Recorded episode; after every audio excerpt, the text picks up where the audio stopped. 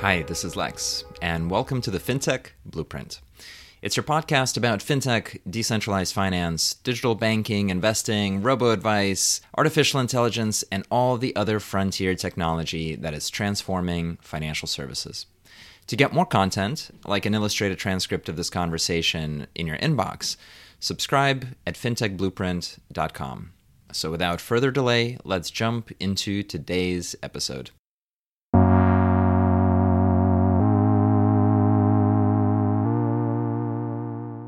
I'm so excited about today's podcast. We have Chris Dean, who is the CEO at Treasury Prime, with us today. We'll talk about banking as a service, fintech APIs, embedded finance, and the general evolution of the fintech banking industry over the last decade. So, with that, Chris, welcome to the podcast. Thanks, Lex. It's great to be here. I really appreciate your time. Absolutely, my pleasure. So, you have a fantastic background of technology and entrepreneurship, and you've been in and around the the space of reimagining how banking infrastructure works for quite a while.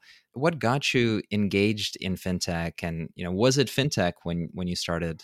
it's a great question because when I started, you know, I didn't really know what money was. I had a bank account. I paid my, you know, my mortgage, but I didn't really know how money worked. You know, my background is as a technologist. I, you know, I used to be a machine learning researcher, and at some point, uh, my family moved up to the Bay Area, and I had to get a real job as opposed to an academic job, and that started my startup world. And you know, I eventually started founding companies as the technology person, as CTO and VP of engineering, and that sort of thing. And great time, and like sold a couple companies, one for a good amount of money. And at some point, my friend Dan said I need help at my startup, says Dan. And I'm like, I'm too tired to do another startup, Dan. I can't be a founder. He says, Don't worry, you don't have to be a founder because we're nine months old or whatever they were at the time. And that was very funny. But Dan's startup was this one called Standard Treasury. And Dan said that they needed some technology help at Standard Treasury. So I didn't know anything about banking then. And Dan did the most amazing thing of selling me in the room that this was a good idea. And I said to Dan, look, I don't know anything about banks, about money, about really anything like that. And he said, that's okay. As long as you know how computers work, we can, we can figure it out. And we did.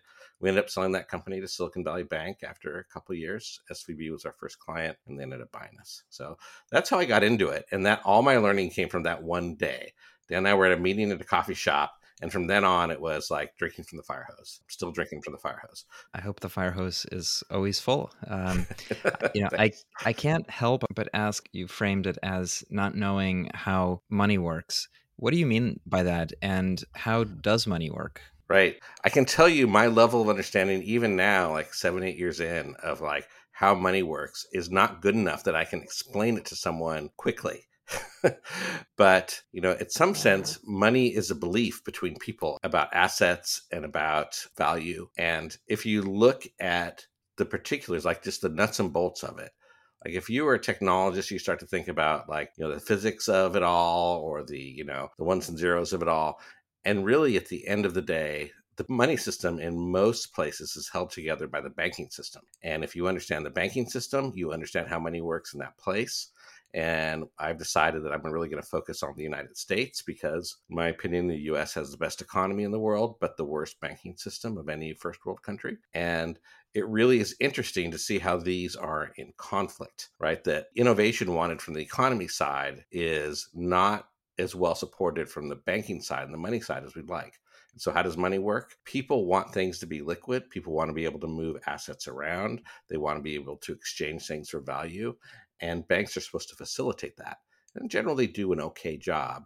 But in the US, they could do so much better, so much better. The description of the American financial infrastructure as the worst in the developed world, I think, is probably too kind uh, based yeah. on, on my experience there. So tell us a little bit more about what Standard Treasury was targeting and why Silicon Valley Bank, which is one of the sort of more innovative banks, partly by its virtue of looking at startup companies. You know, what what did it see in Standard Treasury? Yeah, that's great. So Standard Treasury, you know, had noticed uh, what was happening in the rest of the world. And particularly, they had noticed some of the open banking things that are happening in the UK in London. And they realized that this was, if successful in the US, would be a huge game changer, right? Would be like a lot of that was really oriented towards how consumers would access their bank accounts and then also how commercial entities could access their banker, like in a programmatic, high volume way, which really is pretty hard to do in the US. Um, so that was the pitch there. So our idea was that we go to the top 100 banks. So, you know, at the very tail end of the top 100 banks is SVB. And this is like a banks of, you know, 100 billion or maybe 50 billion in deposits, like kind of that number, and go to them and say, we can help you move into the modern era and contact and work with your best clients, you know, your very biggest clients by providing them a technology layer where they can access the bank. And I say that to them and to a nerd who listen and say, hey, we have a cool API we can wrap your bank with. And depending on the audience, they would take it differently. And I can tell you pretty much every US bank was interested, sort of, interested in that banker way where they're like, let's have another meeting and never pulled the trigger, except for Silicon Valley Bank. They immediately saw the value and because of the nature of their clientele you know it's like you said startups really engineering focused. They really wanted an api so they were our first client and eventually they just purchased us partly to keep us off the table from some other banks and you know partly just because i think at that point we had realized that if we were going to make a big change in the united states we'd have to have a different strategy than going to the biggest banks and saying you should put an api on because they didn't really want to do that. So we had been purchased by svb and i ran the fintech group there for couple couple years. That's super interesting and there's a couple of macro context issues around here as well because you know one thing is regulation and so in London and the UK that you mentioned, as well as across Europe, you had the open banking regulation of PSD2, where it was motivated by competition and it's now in 2021 5 years later that you know the Biden administration is trying to motivate competition in financial services as well. I think it was an announcement last week. And without putting the house on fire so to speak there's not really an incentive for the large banks and the US to open up, which gets us to the second point, which is it sounds in a way that this was almost defense against data aggregation and the plaids of the world coming in from the outside sort of crowbarring their way through data scraping. Was that a concern that banks had when you talked to them at all? Not back then. It's far enough ago that it wasn't a concern. Part of our view was that a plaid like view of the world is interesting, but hard to implement in a way that works all the time. Where if you look at the bigger banks, you know, they have early warning, they have some partnerships like that. They could turn this on tomorrow if they wanted to. And like you said, you know, we wanted the PSD1, PSD2 stuff in the US. We thought that would help the economy and we thought that would help the banks. But the bigger banks realized that in some ways they have a monopoly on certain activities in the US, and the big banks really dominate that. And they said, why would we do that when we're doing fine? In the UK, it's really different like if you look at challenger banks in london you know it, they have a whole program to start what we would call a de novo bank and they would call it probably challenger bank and they have rules for how to do that and the whole point here is to create competition among the banks and we don't have such a thing in the united states what we do have is, if you count all the credit unions and whatnot, is 10,000 existing financial institutions who can hold funds. And that's a lot.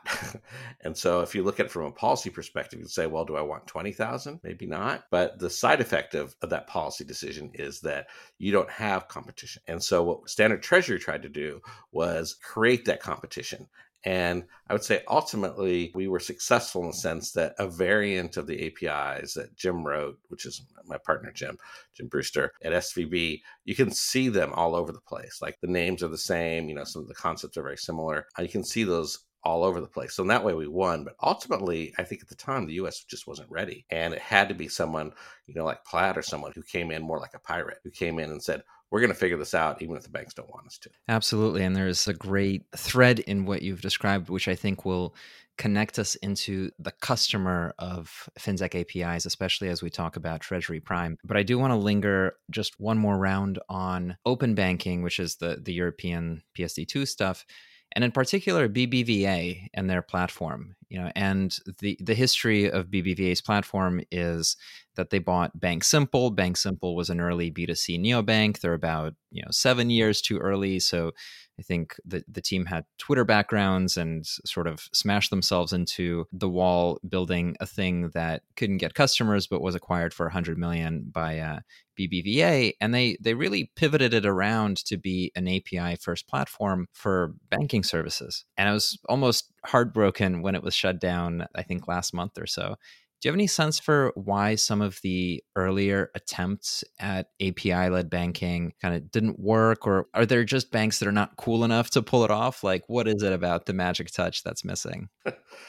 It's a good question. I can tell you when we were at Standard Treasury, later at SVB, the only technology stack we really thought was good is the simple one. It was actually, from a technology point of view, it's excellent, right? It's just really well done. And I too was heartbroken when BBVA shut it down. But really, the day they shut it down was not really the day they stopped using it, right? It's, you know, you and I probably both know these people who tried for years to get on the BBVA platform and could not, and they had to go somewhere else you know some of them are my customers now. The problem is i think for bbva is that they saw from their european perspective is that you know the parent company the value of having open apis in the right market. But in the us generally the banks don't need to do that because there's not that level of api competition. If you look at the banking customers that treasury prime has there really are smaller banks who are really looking to grow a market substantially. I think if you asked any banker, they would say, oh, yeah, APIs are going to be a big deal in, and then they pick a number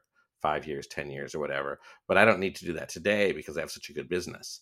It's the smaller folks who are worried about, you know, Citi or Wells, you know, eating their lunch that who are doing the cool APIs. BBVA is too big you know, when they got bought, the parent, the new bank said, well, we don't really need this. We didn't need it yesterday. We don't need it now. So let's just shut it down. It's really amazing when you zoom out because, you know, Revolut has, I think, about 300, 400 million in revenue, maybe a smattering over 10 billion in assets, which in the US, in that long tail uh, that you described, would be not all that impressive. And yet, the valuation's $33 billion, which is 10 billion more than all of Deutsche Bank. And so, you know, I think there's there's some pretty crazy arbitrage that's available, but you know, we'll leave that for later. If we go back to, you know, Silicon Valley Bank, the acquisition, can you tell us about your journey at SVB and then how it led to Treasury Prime? So it's interesting. Like not everyone realizes this about SVB. SVB is a very it's a substantial bank. It's a well-run, substantial bank. When I joined, they were just under 50 billion because they were trying to stay under that magic number. At some point, they couldn't stop from going over it,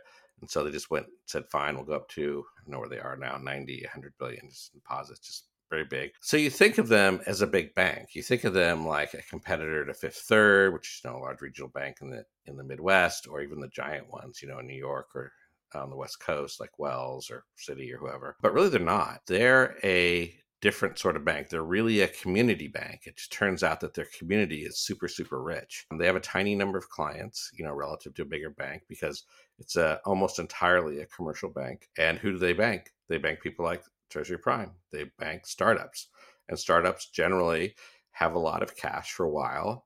And so until they all of a sudden don't, or they get hugely successful. And that's how SVB works. You know, they have just tiny number of clients, but those clients are all the same. They're all brand new companies. They're all very sophisticated.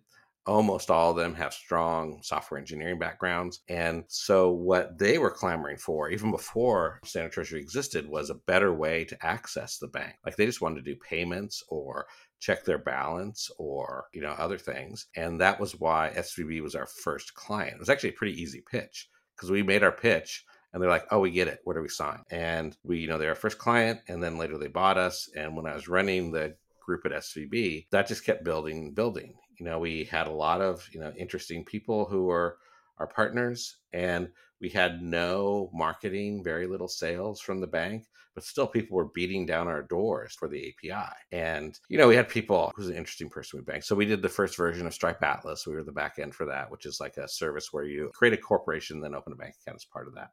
And Stripe's reasons to do that was because they had a lot of international companies whose uh, money was stuck somewhere in a Wells account because there's no U.S. entity to transfer the money to. And we were the back end for that, and that was great. And that was kind of an um, interesting experience for us. That and one other thing were part of the aha moment. As soon as we started opening bank accounts, the bankers inside the bank said, Oh, wait, you could do that? That's interesting. Like, how long did it take SVB to open a commercial bank account? Remember, there's not a lot of incentive to be fast for them because they have so few clients.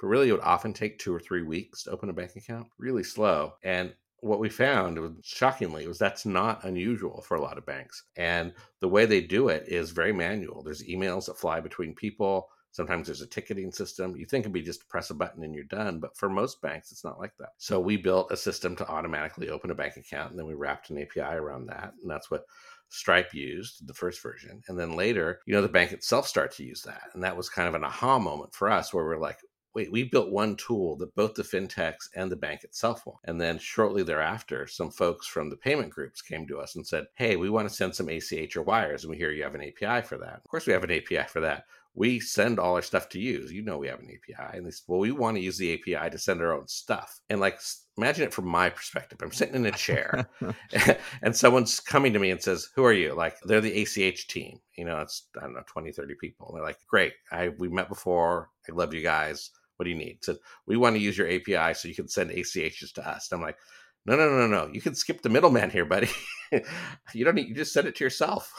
You're sitting right there. You don't need to send it out the door. Just use it. And they said something that was like, I remember Jim commenting this afterwards. He was like, what they just said was there's enough exception processing that they have to do manually that they want an automated system to do it. And I said, that's right. And I said this to the payment guys too, is that, you know, we're just a small team of programmers and programmers are well known to be super lazy. And like, we're not going to do things manually. We're going to spend, you know, 100 hours writing a script and a workflow system to save ourselves all that time. And we did that. And that was another aha moment where the bank itself wanted to use our system to send payments itself.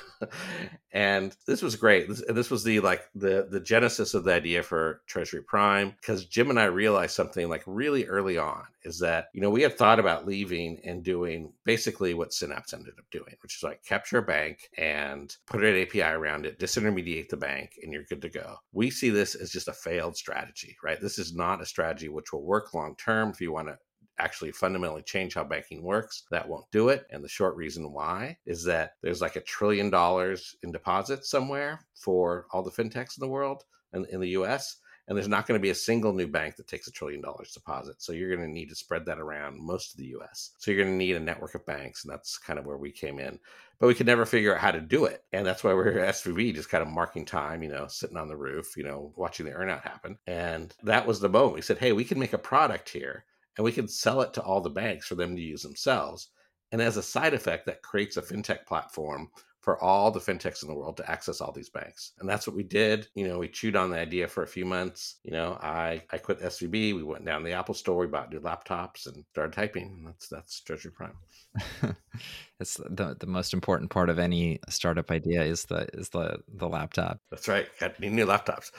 we don't want to get in trouble with SVB, right? So we stole anything, so we just got new laptops. That's fantastic. So, what does the Treasury Prime platform do today? How has that evolved from your original idea? And you know, if you were explaining it to a novice, like what's what are the flows that you enable? The idea is incredibly similar to that in the first couple weeks when were figuring it out. So what Treasury Prime does is we create a network. We create actually two networks. On one side, we have a network of banks.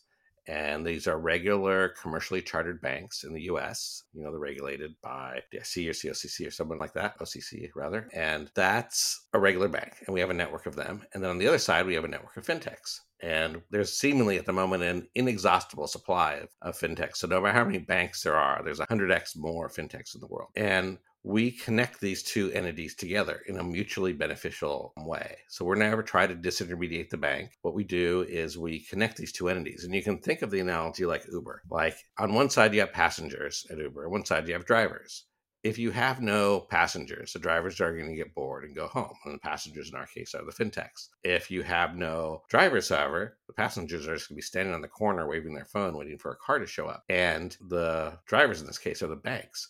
So, what we try to do is create an ecosystem where there is both entities they can connect to each other. Traditionally, these two groups have great difficulty talking to each other. And partly it's a technology problem like they didn't have a good way to do that. So we have an API, we have the best in class API, so it's great. But also there's a cultural problem is that they just generally speak different languages. Generally, banks and startups and fintechs are just very different entities, and they have just very different people with them and goals. And a large part of our problem is to help um, these two entities slowly over time, you know, be able to come to the same table. And that's what we are. Ultimately, Treasury Prime is a software company.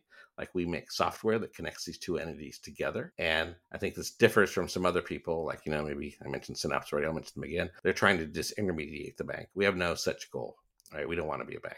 We have no desire to do that. Why the concept of many smaller banks aggregated together as a side of a network rather than, like you mentioned before, kind of two or three monolithic megabanks? Why does that long tail create a better counterparty, you think? You know, if you went to the biggest bank in the US, you know, so you went to JP Morgan and you said, We want you to make an API and then you can capture all possible fintech business. They seem not to be able to do that, and they seem to have very little interest in it. They look at the historically, especially, they've looked at the fintech market and said it's too small for them to worry about. However, if you go to the smaller side, instead of a trillion dollar in deposit bank, you go to a billion dollar in deposit bank, like most of ours are. Those are hungry entities. You know, generally they're smaller groups, so like a couple hundred people working in the banks we're at, instead of you know hundred thousand or however many work at JP Morgan, and they're hungry. They see the writing on the wall. They see how, even though there's still 10,000 financial institutions, there used to be more than that. And the smaller ones are getting gobbled up or going out of business.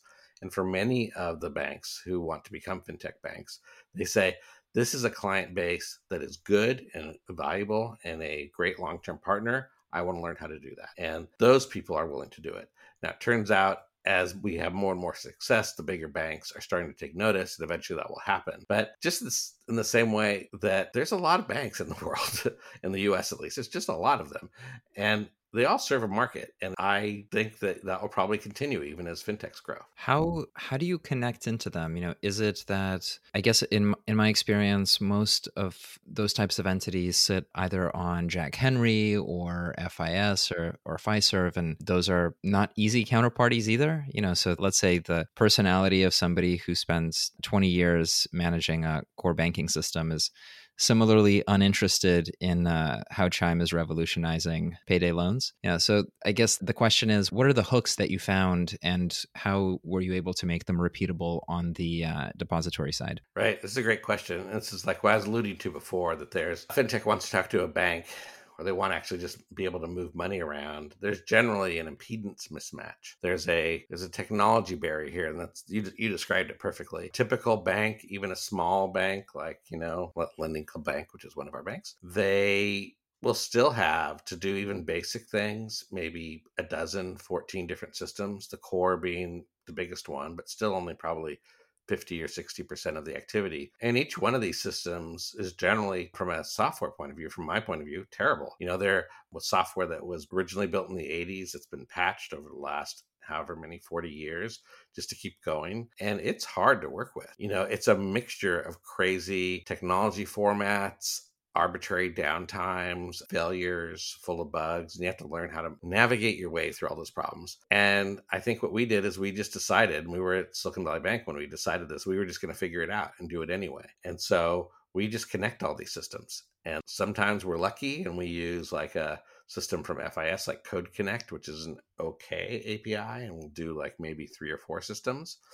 But sometimes it's connecting to some old timey mainframe, and it is no fun but once you're done, you're done. And you know, if you think about our system, like um, if you want to be a nerd in the audience, like an object relational mapper, like how you connect to Postgres or SQL Server or MySQL or whatever. We have a layer like that where we have a bank layer. We've decided what we think the fundamental axioms for any bank are, and we implement that layer for at every new bank. And as banks share systems, like if they share a core, then we can just reuse that. We have zero banks though that share 100% of their backend systems. They all use a different core or a different KYC or a different card vendor or a different ACH system or a different wire system or a different cold storage or a different CRM or and it goes on and on and on. And we just connect them all. And once we do that, we present a different view to the fintech, which is everything's the same. It's not perfectly the same. If you want to do something special, there's a few edge cases, but the basics are the same. You want to apply for a bank account, you can open a bank account any kind retail, commercial, any kind. And if you want to like send a wire, you can send a wire, and that just works everywhere. That's really interesting to hear. It's it's very analogous to the registered investment advisor industry in the U.S., where Yep, exactly. Yep. I had worked on a company that was trying to do this, but for the advisor desktop. And you're not contending with core systems, but you are contending with custodians and portfolio management. And it's just a, a nightmare of overnight CSVs that break, and you have giant reams of people trying to figure out why this is a plus one and this is a minus one and the prices are different you know and it's it is just such a such a mishmash when you look on the other side of the network on the side of the customers? You you kind of mention them as fintechs, but what's their profile? Who are they? What are they trying to do? Yeah, they're all over the map actually. But generally, the things that they have in common are that a fintech has knowledge or insights into a specific market that's often been underserved or it hasn't been really served properly for the last few years. And that's really what they know. Like if you think about it, uh, fintech is just a classic startup in the sense that they see something changing or they see a need and they fill it. It's that in the past it was hard to do this when you when you wanted to touch money. And in the past like before treasury prime it would take you know six months and 10 20 engineers to hook up to your bank. Now you can do it in an afternoon. It's pretty fast but most of the fintechs have an insight into a market. And like at one extreme, you have commercial neobanks who are doing some sort of commercial thing, and some are just general purpose commercial neobanks. Like you look at, I don't know, the Novos or the North Ones of the world, right? They're they're looking to bank small businesses. But we see those, and there's we have a few of those on the retail side as well, on the personal side as well. But really, the more interesting ones are the folks who have a very specific market. Like one of my favorites is this commercial neobank called Azibo, and they bank landlords. And if you think about it, that's probably a really good market. You know, landlords, they have a lot of money movement, they have a lot of deposits, but it might not be big enough for a bank to make a specialized offering for, you know, at least initially, because they wouldn't know how to access it. But that is a very specific product for a very specific industry. And if you talk to the Azibo folks, are great, they will tell you that they're really not a neobank. What they are is a management platform, a SaaS app for landlords. It just turns out that the banking part of that is just a big important portion. So if they didn't do that also, they would be in trouble. But besides taking rent and security deposits, they also need to fix people's windows and do background checks and things like that. And those are the interesting ones at one extreme. And then the other extreme, like you have people who are just doing what I would call relatively simple money movement. Like we have a couple clients who are doing things, like I'll just pick one in Mudflap. What they do is they pay for gas at a truck stop. And if you think about it, this is like the old school, one of the original ideas for cards, how closed loop cards work. So I'm a trucker. I go get gas at the truck stop. Gas is a huge expense. I want to, you know, make that as efficient as possible. And Mudflap's figured out a way to do that. And all they do is, you know, they have a whole bunch of complicated ACH rules, and that's all they're really doing in an app. But they can do it because they know that market really well. They do it because they know it better than anybody else. And those are the people we see at one end. It's flow funds app like Mudflap, and at the other end, it's full on neobanks like uh, Azibo. Yep, that makes a lot of sense. You know, one shorthand that we've used is to think of a fintech as really distribution as the storefront of some other manufactured product and you know in this particular case the depository account or the investment account or you know insurance product or underwritten loans you know and then you've got a digital front end that connects to the audience in a way mm-hmm. that you know a mega bank like a wells or a Citi probably can't. And so i imagine more and more specialization over time. But then there's another concept that i wonder if it's true or not and i bet you would see it in your customer base or your data which is that historically the banking product there was an attempt to brand it.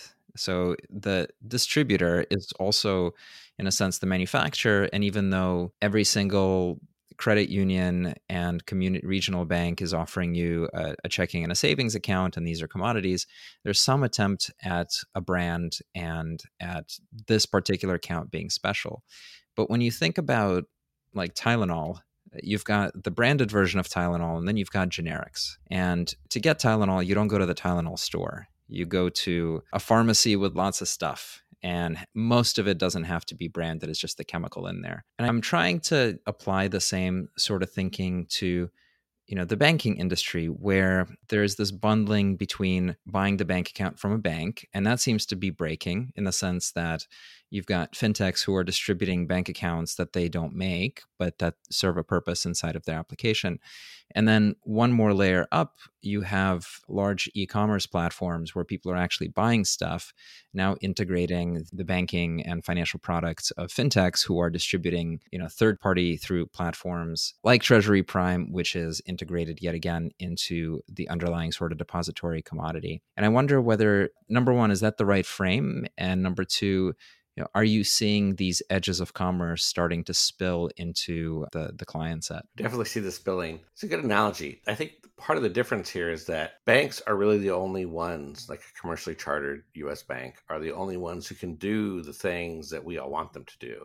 They're the only ones who can actually hold funds. They're the only ones who, you know, have access to ACH or the wire system. And that makes them unique in the space. Like I can't tomorrow just decide I'm going to start a new bank and have that be ready by you know in a couple months or weeks. It's it's, it's a process. That takes a long time and it's hard to do. It's different from you know i could spin up a new factory and start spitting out new cars or you know new tylenol generics. Assuming i had done all the regulations i could do that relatively easy but it's harder on the bank side. I would say that our estimation banks are really really great at two things.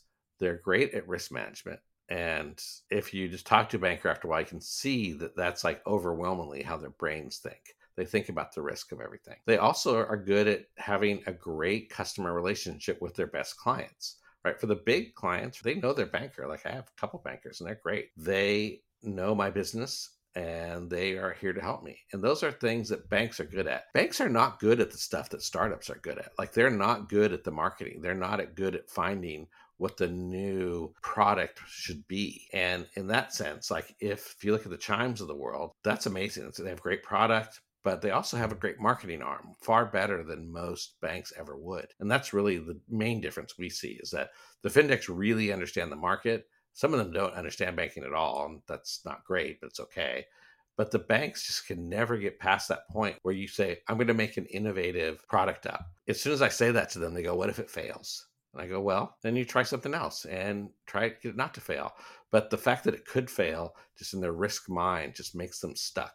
And they it's hard for them to keep going. Yeah, absolutely. We've gone through a, a wonderful journey with you in this conversation. I want to wrap us up with your view of how this all plays out you know you've got the chessboard in place of the platform you've got the long tail of smaller banks that are not being plugged in and redistributed by all sorts of different types of fintechs you have the mega banks who are slowly turning around and I'd say burning a lot of opportunities, but nonetheless, they can still come in and, and do a lot of splashing around. And so, how do you see this fast forwarding on a on a five year time horizon? You know, not not next year, but what is the longer run outcome? And I guess you throw the core banking platforms in there as well. How how does it all look in the blender? Right, it's a great question. I think the thing that people on our side of the problem generally believe that people outside of our little bubble do not, like especially the bankers do not, is that the amount of fintechs that people are estimating are just their orders of magnitude too small. There's just way, way more.